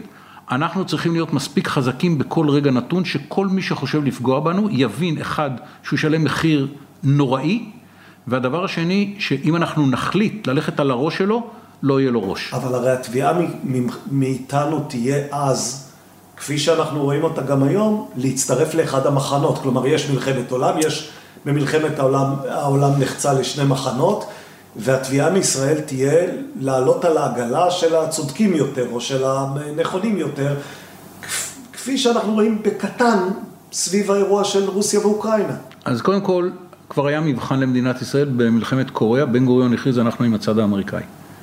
אמר in so many words בשביל שיהיה ברור לגמרי. אמ, במלחמת קוריאה אנחנו אמרנו, אנחנו עם הצד, ה... מבחינת התחושה המוסרית שלנו, אנחנו עם הצד האוקראיני. אבל יש לנו חשבונות שנוגעים להימצאותה של רוסיה במזרח התיכון, ואנחנו לא יכולים להתעלם מזה. הימצאותה של רוסיה במזרח התיכון, בשבילנו זה כמו מזג אוויר. אתה לא יכול לשנות אותו, אבל אתה לא יכול להתעלם ממנו. זאת תהיה שגיאה אדירה להתעלם ממעמדה של רוסיה במזרח התיכון והצרכים שלנו במזרח התיכון. צה"ל מנע בכוח בעשר השנים האחרונות, אני עוד זכיתי להיות ליד שולחן מקבלי ההחלטות בקבלת ההחלטה הראשונה של המלחמה בין המלחמות, מנע מהאיראנים למנוע, מלבנות כוח צבאי עצמאי בפיקוד איראני בסדר גודל של מה שהם בנו בלבנון, שעיקרו רקטות, טילים, מל"טים חמושים וכיוצא בזה, מיליציות שיעיות, ת"פ איראן בסוריה. במלחמה שנמשכת בין המלחמות כבר עשר שנים. אנחנו יכולים לעשות את זה כל עוד אנחנו לא יוצרים חיכוך גבוה עם הרוסים. ולכן, עם כל הכבוד לאינטרס האוקראיני, גם לנו יש אינטרס. ואנחנו לא צריכים להתבייש ולומר אותו. אם אתם שואלים אותנו על, על, על הצדקה היסטורית, מי, הצדקה מי, מוסרית, מי התוקפן ומי מי. הצדקה מוסרית, התוקפן הוא הצד הרוסי. יש לו הסברים. דרך אגב, אם אתה יושב, ויצא לי לשמוע רוסים מעולם האקדמיה, ושאלתי אותו, אמרתי לו, איך נשמרת התמיכה? אז הוא אמר לי, תראה, אתם מסתכלים על זה לא נכון. אמרתי לו, מה הפירוש? הוא אמר, אני אסביר לך. ברית המועצות עמדה מול נאט"ו, שהוקמה בשביל לבלום את ברית המועצות. לא אהבנו, אבל הבנו. ברית המועצות קרסה. אתם לא פירקתם את נאט"ו. לא רק שלא פירקתם את נאט"ו, אתם הבטחתם לנו שנאט"ו לא תתרחב מזרחה. ואז הרחב. ואז אתה מסתכל, מהמדינות הבלטיות בצפון ועד המדינות, ועד בולגריה בדרום, זזתם עם נאט"ו טוטאלית מזרחה. ואו-טו-טו שוודיה ופינלנד. לא, עזוב רגע, זה תוצאה. כן. עכשיו, מה רציתם? להכניס את אוקראינה לנאט"ו. אוקראינה בשבילנו זה לא מה שזה בשבילכם. בקייב רוסיה נהייתה, האומה הרוסית הגדולה נהייתה נוצרית בקייב, לא במוסקבה. בשבילנו זה ערש תרבותנו. ומה המרחק? תסתכל, קרב, הקרב הכי גדול של מלחמת העולם השנייה, שלא מוזכר נדמה לי בספר של צ'רצ'יל, אבל הוא נקודת המפנה במזרח, זה קרב קורסק. כמה זה? זה כלום מגבול, אה, מגבול אוקראינה. מה אתם רציתם להביא? את נאט"ו למקום שמבחינתנו זה קרוב לאימא רוסיה? על, על ספה של אימא רוסיה? כבר לא בצפון, קרוב לסן פטרבורג. זה ב, ב, ב, באזור שכבר מתקרב ל, ל, ל, ל, לשטח שמוביל אגב- אגב, זה למוסקבה. זה טוב. שנייה, כן. לכן אנחנו ברוסיה מסתכלים על זה אחרת לגמרי. בעיניי זאת לא הצדקה לפלישה אכזרית כל כך, אבל צריך להבין, אני אומר את זה בשביל שחשוב להבין שהעולם הוא מורכב, וכשאתה מסתכל על זה ומנסה להבין את הרוסים, הם רואים את זה אחרת לגמרי, לגמרי, לגמרי. זה לא מצדיק שום אחד מהמעשים הנוראים של רצח אזרחים ופגיעה ב- ב- ב- בחפים מפשע והתנהגות ברברית בשדה הקרב, אבל מנקודת מבט רוסית העולם נראה אחרת. למה זה חשוב להבין את זה? כי גם אנחנו צריכים להבין שחלק מהדברים שאנחנו עושים, מהצד השני נראים אחרת. אנחנו צריכים לדעת מה האינטרס שלנו ולקדם אותו, אבל אנחנו לא יכולים להתעלם מנקודת המבט של האחרים בעולם. ולכן חשוב ללמוד את המסגרת הבינלאומית, ראה אה, 2034, לכן חשוב ללמוד את הסביבה שסביבנו, ראה רפובליקת כאילו, ואסור לזנוח את ההיסטוריה שלנו, שנוגעת לתש"ח ולספר האדום, ולזכור תמיד שיש חשיבות גדולה מאוד למנהיגות שמקבלת החלטות, היא יכולה לעשות את ההבדל. היא לא יכולה לעשות את זה לבד, למציאות יש חשיבות עצומה, אבל היא יכולה לעשות את ההבדל, ראה צ'רצ'יל. ולכן, כשמסתכלים על כל חמשת הספרים האלה, אז מבינים שזה איזשהו פסיפס שברמה האסטרטגית, אתה צריך לקחת כל אחד מהדברים האלה בחשבון. ואני יכולתי להגיד לפרס את מה שאמרתי לו, כי הכרתי טוב את המנהיגות של הצד השני. אחרי, אני הגעתי לתפקיד של ערכת מחקר, הייתי כבר 21 שנה בתוך המודיעין, בגזרות שונות. הייתי עין קמ"ן חטיבת הבקעה, הייתי קמ"ן פיקוד הצפון, נלחמתי במצרים, הייתי קצין מערך של צבא, של צבא מצרים, עסקתי במדינות המפרץ, הייתי אחראי במחקר על חצי האי ערב וירדן. זאת אומרת, הכרתי את העולם הערבי מרוב הזוויות שלו, וכשאתה ערכת מחקר אתה רואה את כל העולם הערבי כל בוקר. היה לי מנהג שהייתי הולך לבית כנסת לבד, מפה זה בערך 20 דקות הליכה. כן. הייתי... אותו בית, הי... כלומר, אז כבר כן. גרת פה. כן, כן, אני מלבד שהייתי קמ"ן צפון, גרתי פה כל הזמן, כשהייתי קמ"ן צפון הזזנו את המשפחה צפונה, כי אחרת לא הייתי יכול לראות את המשפחה. אז גר, גרתי פה, הייתי הולך זה בערך 20 רגע, הייתי עובר על המזרח התיכון מצפון לדרום, לא יודע למה התחלתי מצפון, הייתי מתחיל מטורקיה דרום, אומר אוקיי, טורקיה, מה היה לנו השבוע, מה אני רוצה בשבוע הבא, לבנון, סוריה, עיראק, וככה עובר את כל המזרח התיכון עד סעודיה, לא הסתכלתי על מדינות המפרץ אז, הם, הם לא היו פונקציה בחשיבה, הלכתי עד איראן, במזרח, ו, והייתי חוזר במוצאי שבת, כותב את כל מה שחשבתי. הפעם אחד העוזרים שלי אמר, אתה חוזר ביום ראשון כמו רוח סערה. מה זה רוח סערה? פשוט עברתי בשקט, אף אחד לא מפריע לי. אני לבד, אני נושם אוויר צח. לפני שמונה בבוקר, אין רכב, אין שום דבר.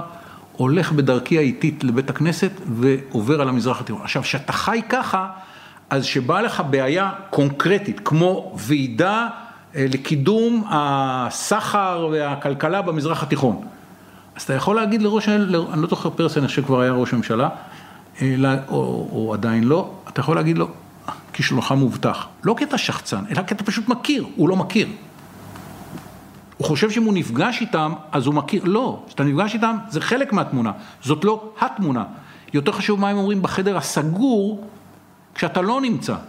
פעם ניסיתי להסביר לו, אמר לי, מה אני צריך אותך, אני הולך להיפגש עם ערפאת. אמרתי לו, כן, אבל אני אגיד לך מה ערפאת אמר בחדר הסגור, מה הוא אומר לאנשיו, מה הוא אומר לחלק מאנשיו. בחלק מהמקרים אני יכול להגיד לך מה הוא אומר לעצמו, ואתה שומע מה שהוא רוצה להגיד לך. ולכן המשא ומתן שלך לא יהיה טוב. ולכן חלק מהבעיה בהסכמי אוסלו כתבו את האנשים שלא הכירו את המזרח התיכון. אגב, באותו אופן שחלק מהאנשים שהרחיבו את נאט"ו בשנות התשעים לא הבינו את רוסיה. אה, אני לא יודע, כי אני לא יודע מה היו השיקולים שלהם, והאם זה עלה או לא עלה, אז אני לא יודע. אבל אני שאלתי את אחד ממעצבי אוסלו, האם הנושא הדתי עלה בכלל? הרי אי אפשר, חבר'ה, ערפאת הוא בוגר אחים המוסלמים.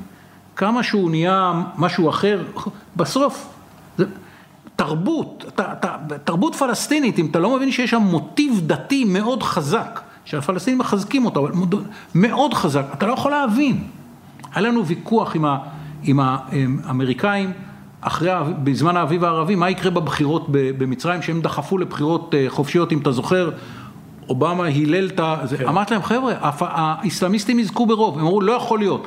תראה מי, מי נמצא בכיכר תחריר. אמרתי להם, מה זה כיכר תחריר? זה פחות מכפר אחד בדלתא, מה זה כיכר תחריר? אתה יודע בכמה האסלאמיסטים זכו?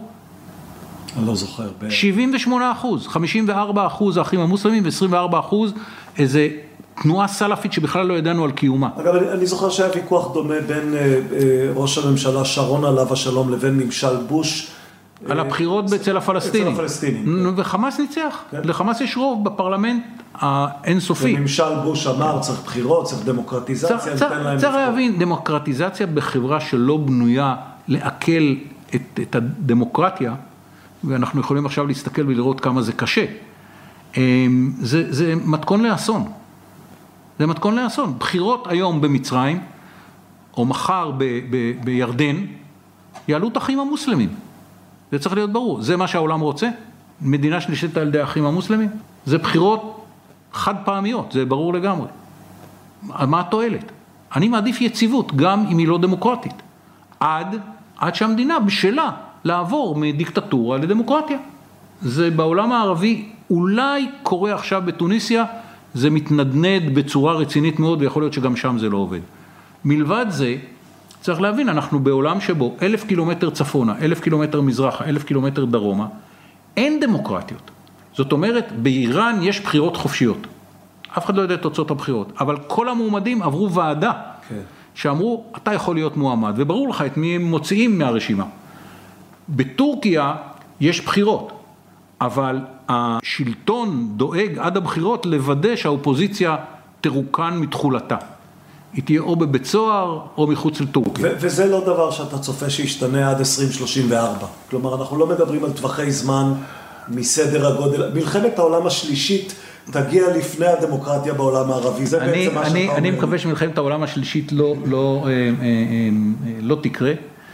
כי אני קורא עכשיו איזו ביוגרפיה מעניינת מאוד של, של איינשטיין, ויש שם איזה, מישהו מצטט בשמו שכאילו הוא אמר, שהוא לא יודע איך מלחמת העולם השלישית תתקיים, תתבצע, אבל מלחמת העולם הרביעית, כן. מלחמת העולם הרביעית תהיה עם מקלות ואבנים.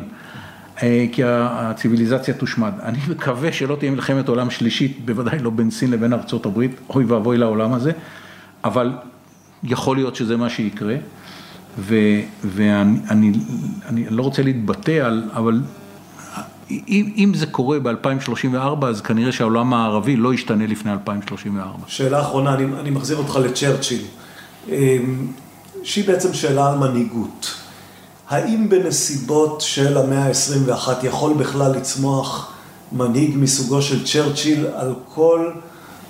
שוב, אחד הדברים הנחמדים בספר של בוריס ג'ונסון, ובכלל אחד הנחמדים, הדברים הנחמדים בצ'רצ'יל, זה שהוא דמות משונה ביותר. כלומר, הוא איש ששותה הרבה, והרפתקן אבל חסר... טוב, מנ... אבל טוב, אבל שותה טוב. טוב. שותה טוב. הרפתקן חסר מנוח. אה, שמעתי לא מזמן אה, אה, איזה תיאור של ימי צ'רצ'יל הצעיר, איך הוא נוסע למלחמת הבורים בדרום אפריקה ולוקח איתו כן. שישה ארגזים, של, כן. של יין, של כן. קלרט, כדי כן. שיהיה לו מה לשתות. יכול בכלל במציאות של ימינו לצמוח מנהיג מהסוג הזה, עם העוצמה הזאת בחברה המערבית? תראה, צריך לזכור שצ'רצ'יל גדל באחת מחמישים המשפחות הכי חשובות ב, ב, בבריטניה. הוא צאצא של... הוא צאצא של אריסטוקרטיה. אריסטוקרטיה... שהיא ש... היום הרי הדבר הכי מגונה. ש... של אריסטוקרטיה, של אריסטוקרטיה משרתת. נכון. הם חיו חיים ברמה שהעם האנגלי לא הכיר, אבל כשהיה צריך ללכת לשדה הקרב, תסתכל על רשימות ההרוגים במלחמת העולם הראשונה דווקא, מלא אצילים. מלא חבר'ה מהמשפחות, או האצולה הגדולה, או הג'נטרי, האצולה הכפרית. כן. זו הייתה אצולה משרתת. אנחנו אומרים אחריי, הם היו צבאות שהלכו רחוק, ולכן הם היו מוקפים מאויבים מכל הצדדים, הסיסמה הייתה מפקדים למעגל החיצוני. כי אתה נסגר בסוף בשביל להגן על עצמך, מפקדים למעגל החיצוני. איפה ששם חוטפים את האש. המפקדים, המנהיגים, תראה, צ'רצ'יל הודח מתפקידו כשר הימייה. מה הוא עושה במלחמת העולם הראשונה? אחרי כישלון. אחרי כישלון טוטאלי, עם רעיון אסטרטגי מדהים וכישלון ביצועי עוד יותר מדהים. כן. הוא, הוא אין לו מה לעשות, מה הוא עושה? אתה יודע? הוא הולך להיות מג"ד בחפירות בצרפת. הוא, הוא, חבר, הוא חבר פרלמנט. אבל הוא חצי שנה לוחם במלחמה אולי מהאכזריות שהיו במאה ה-20, מלחמת החפירות של יום יום. שם אגב הוא נוסע עם ארגזים של יין. לבן אדם צריך להיות תנאים, אתה לא יכול לוותר על התנאים שלך. תחושת החובה הזאת, שאתה היית שר, אתה חבר פרלמנט, אבל יש מלחמה, אתה, אין לך תפקיד עכשיו בלונדון, אתה הולך להיות מג"ד בחפירות, והתנהגו אליו כמו אל מג"ד רגיל. למה זה חשוב? כי נכון שתנאי המנהיגות השתנו לגמרי. בגלל התקשורת. מה, היום, תאר לך כותרת בעיתון הדיילי uh, טלגרף, uh, צ'רצ'יל uh, מבקש שייתנו לו תחתוני משי. זה מה שהוא ביקש שהוא נהיה ראש ממשלה, שידאגו שימשיכו להיות לו תחתוני משי, כי ככה הוא היה רגיל. בוריס ג'ונסון עצמו הודח הרי מתפקיד ראש הממשלה, בין השאר כי הוא ערך מסיבה בזמן כן, הקורונה. הוא לא הבין, הוא לא הבין שמה שטוב לצ'רצ'יל לא טוב לו. למה? הכל עולם התקשורת אחר. צ'רצ'יל מתחיל את היום שלו בשתיית וויסקי נדמה לי כבר בעשר בבוקר ומכתיב לכתבניות שלו מעבר לדלת החדר הסגורה כי הוא שוכב ערום באמבטיה. עולם אחר. אבל המנהיגות במובן של להבין את המציאות, לעמוד מולה, לחדד את הפתרון ולסחוף את העם מאחוריך, זה דבר שבעיתות, בעיקר בעיתות מצוקה, מנהיג צריך שיהיה לו גם היום, גם מול העיתונות החדרנית, גם מול העיתונות העוינת, גם מול הפתיחות הזאת שהכל יוצא החוצה, בשם שקיפות שכולם צריכים לדעת הכל כל הזמן. זה העולם החדש, צריך להתרגל לעבוד איתו, אבל להבין את חוט השדרה של המנהיגות, זה לא יכול להיות שונה. מנהיג שלא ידע לקרוא את המציאות, לא יהיה מנהיג. מנהיג שלא ידע להתעמת עם המציאות, לא יהיה מנהיג. מנהיג שלא ידע לסחוף אחריו, לא יהיה מנהיג. האם זה אפשרי? זה פי מאה יותר קשה, אבל זה הכרחי. השאלה אם אנחנו לא הורגים את המנהיגים שלנו בשלב כל כך מוקדם, סביב עניינים שוליים, כך שכל מי שמצליח להגיע לקומה העליונה, אלה בעצם אנשים בינוניים יחסית. ואני לא שואל על מנהיגים ספציפיים של מדינת ישראל היום, כלומר, זו לא שאלה לא על פרס ולא על נתניהו ולא על בנט ולא על לפיד, זו שאלה על העולם הדמוקרטי המערבי. תראה, העולם הדמוקרטי המערבי נמצא במשבר, במשבר גדול. הדוגמה לכך, הקיצונית היא כמובן ארצות הברית של אמריקה. שארצות הברית של אמריקה לא מצליחה להעמיד מנהיגים, אלא אה, אדם מאוד מנוסה, כמו הנשיא הנוכחי, שהוא קרוב ל-80 אם אני לא טועה. עבר, עבר את ה-80. אה, ומתחרה הוא שהראה בתור נשיא שיש לו הרבה מאוד חולשות אנושיות, וגם הוא כבר לא צעיר. כן.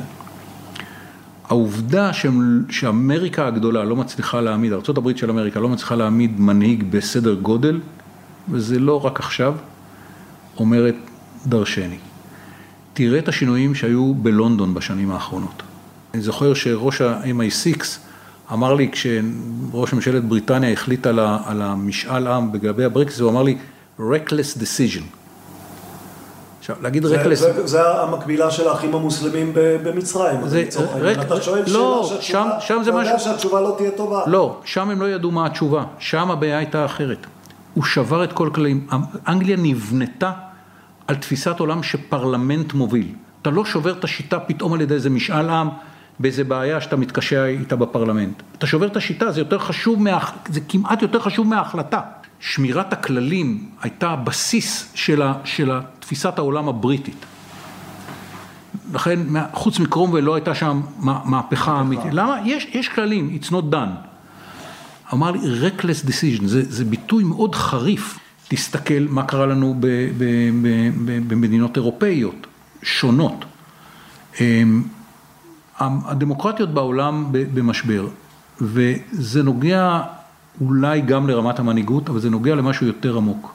זה שמעתי מעמית אה, אוסטרלי שניהלתי איתו שיחות על הנושאים האלה, והוא אמר לי, הדמוקרטיות במשבר משום שיש פער בין הציפיות של האזרחים אחרי כל כך הרבה שנות הצלחה של הדמוקרטיה, לבין מה שהמשטרים הנוכחיים מסוגלים לספק להם. עכשיו, אם אתה מסתכל על זה בעיניים קצת, קצת מגובה, מאז מלחמת העולם השנייה, אין ספק שיש פריחה של, ה, של הדמוקרטיות. יש נפילה של מדינות דיקטטוריות, הסמל של זה התפרקות ברית המועצות. אה, הפתיחות של סין, שהאמריקאים האמינו בתחילת הדרך שזה יוביל לפתיחות, זה יוביל לסגירות, לא חשוב. ויש פה פער גדול, ו, ושם המשבר האמיתי. אני, אני לא בטוח שיש לו פתרון קל, אבל אני מאמין בבסיסה של האמירה של עוד פעם, אם חוזרים לצ'רצ'יל, שדמוקרטיה זו אולי שיטה אה, אה, אה, לא טובה, אבל היא הכי טובה שבני אנוש המציאו. הכי פחות גרועה. הכי פחות גרועה לצורך העניין הזה. אני מאמין גדול בזה. ו, ו, ואפשר להתווכח איך נראה דמוקרטיה, ואנחנו נמצאים באמצעיתו של ויכוח כזה, לא פשוט, אבל יש איזה דברים בסיסיים ש, ש, שכל עוד לא נפגעים, אז זה דמוקרטיות בצורות שונות, אבל את האסנס, את הלב של הדברים צריך הם, אה, לשמור, ויהיו מאבקים בתוך הדמוקרטיות. תראה, דמוקרטיה זה שיטה, שאם אתה רוצה להגדיר מה טיבה, זה דרך קבלת ההחלטות במקרה שלא מסכימים על ההחלטות. כי אם מחליטים אין בעיה. והיא קובעת את הכללים, איך מחליטים, ואפשר לריב על הכללים האלה, זה בסדר גמור, כל עוד נשמרים ה... כל עוד נשמרים. כל עוד נשמרת התחושה הזאת שיש דברים שאתה אמרת קודם, נכון, it's not done. it's not done, בדיוק. יש דברים ש- not done. כל עוד יש תרבות שיש בה it's not done,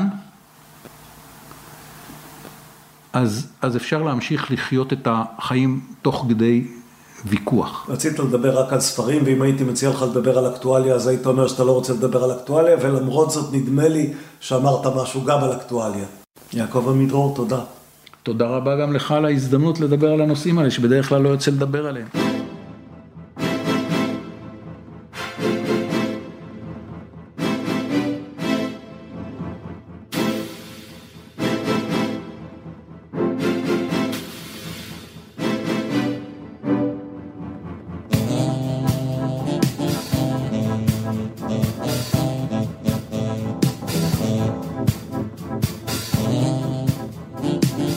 הכיפות והשועל, תודה שאתם איתנו, מקווים שאתם עדיין איתנו. עד כאן השיחה עם יעקב עמידרור, ומכאן עוד תזכורת קצרה, או תחזית קצרה, בענייני ספרים.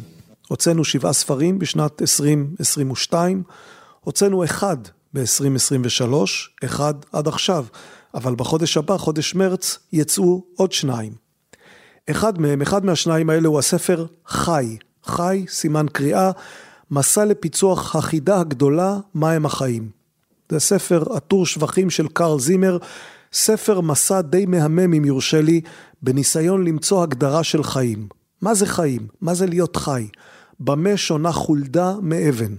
במה שונה חתול חי מחתול מת?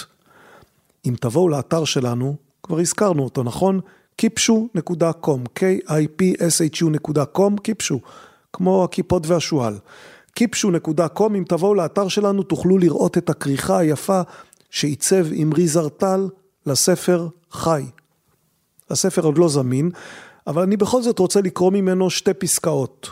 אמנם לא תוכלו לרוץ ולרכוש אותו, אבל אולי תשתכנעו שאתם רוצים לרוץ ולרכוש אותו, וגם לקרוא אותו כאשר יצא, ואז תזדרזו לרכוש עכשיו את הספרים הקודמים, האחרים בסדרה, אלה שכבר זמינים, כי אתם צריכים לגמור לקרוא אותם עוד לפני שיצא חי, של קרל זימר.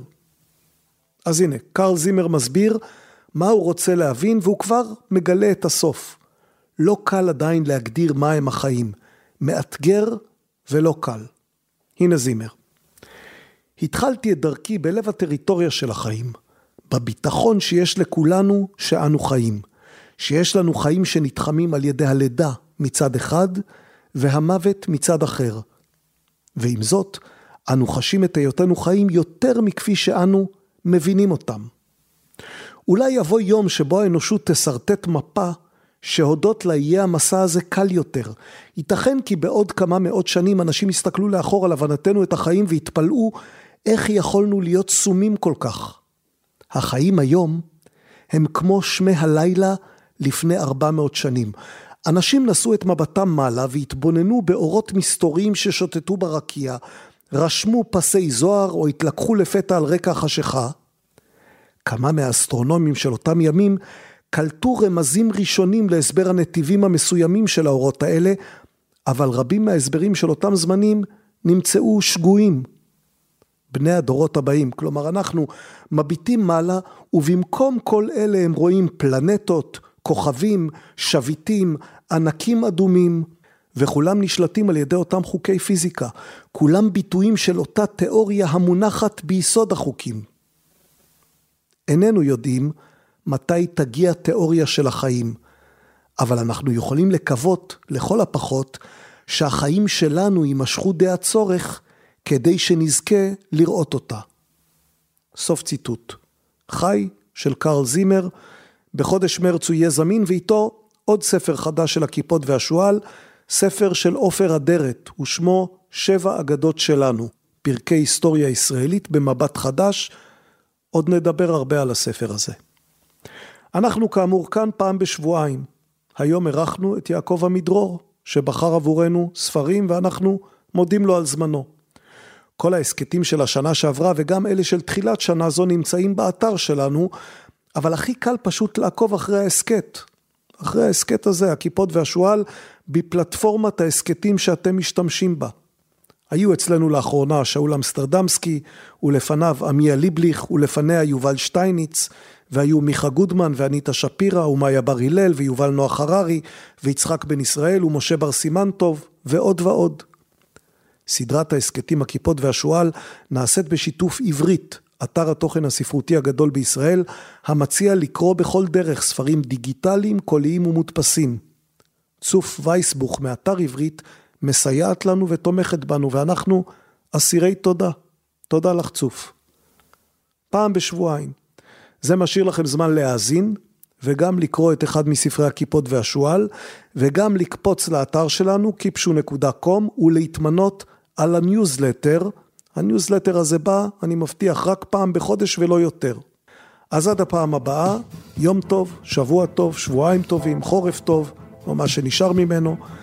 אל תיתנו לרעש, ויש הרבה מאוד רעש, למנוע מכם גם שעות של שקט. כדי לחשוב צריך שקט, כדי להתרכז צריך שקט. עוד שבועיים, להשתמע.